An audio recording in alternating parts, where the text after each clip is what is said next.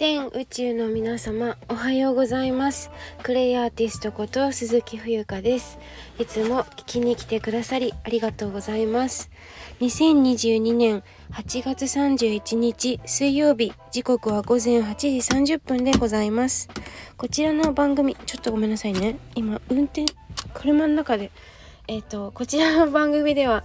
えー、家業は横浜のお茶屋元鉄工商社 OL スタンド FM でクレイセラピストを育成する講師に出会い現在はクレイアーティストとして人と会え人と話せ人に尽くせをモットーに人生はさらに面白くなると考える私が日々のキラ日々の暮らしで気づいたことをお話しする番組です。よろしくお願いします。はい皆さんちょっとね最近あまり収録が取れてなくてあのー、ごめんなさい。えっ、と あのー、今ねフルタイム今日はちょっと雑談的な感じなんですけどえっ、となんだ？えっ、とフルタイムで久々に働き始めたよっていうことを、えご報告したくて。はい。ETC カード。今日も安全運転で行きましょう。はい安全運転でよろしくお願いします。はい。でそう今日昨日もフルタイムで、まあ、今あの優勝ボランティアっていうことでインターナショナルスクールでね子供たちのお世話をしてるんだけどうーんなんかねまたリズムが違って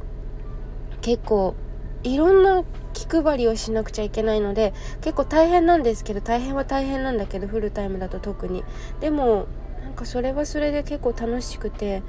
でまあ English only なんであまり日本語を使うっていうことが、まあ、先生同士ではねあのあるけど子供たちのクラスルームの中では英語で喋るので自分のトレーニングにもなるしなんかこう Don't なんとかみたいななんかこう喧嘩したりとかいろいろあるんですよ。おもちゃの取り、えー、何？取り返す取り返さないとかさ、うん、それをなんか喧嘩しないでって言うんじゃなくてこう言い方なんでそうそうしそういう風にしようと思ったのとかこっちもすごい勉強になるんですよね。いこれって多分あの教育、うん、子育てとか学校、学校もそうだし社会会社の中でも同じだなと思いました。どうしてそれをしようと思ったのってその叱る前にね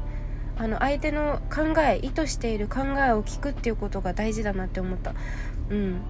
まあ、まだあの始まったばかりなんですけどね。いつまで続くか分かんないし分かんないけどこの瞬間を楽しみたいと思います。でそれから最後お知らせになるんですけど、えーと、クレイセラピーのモニターさんの募集が本日23時59分までとなっております。あのギリギリさんも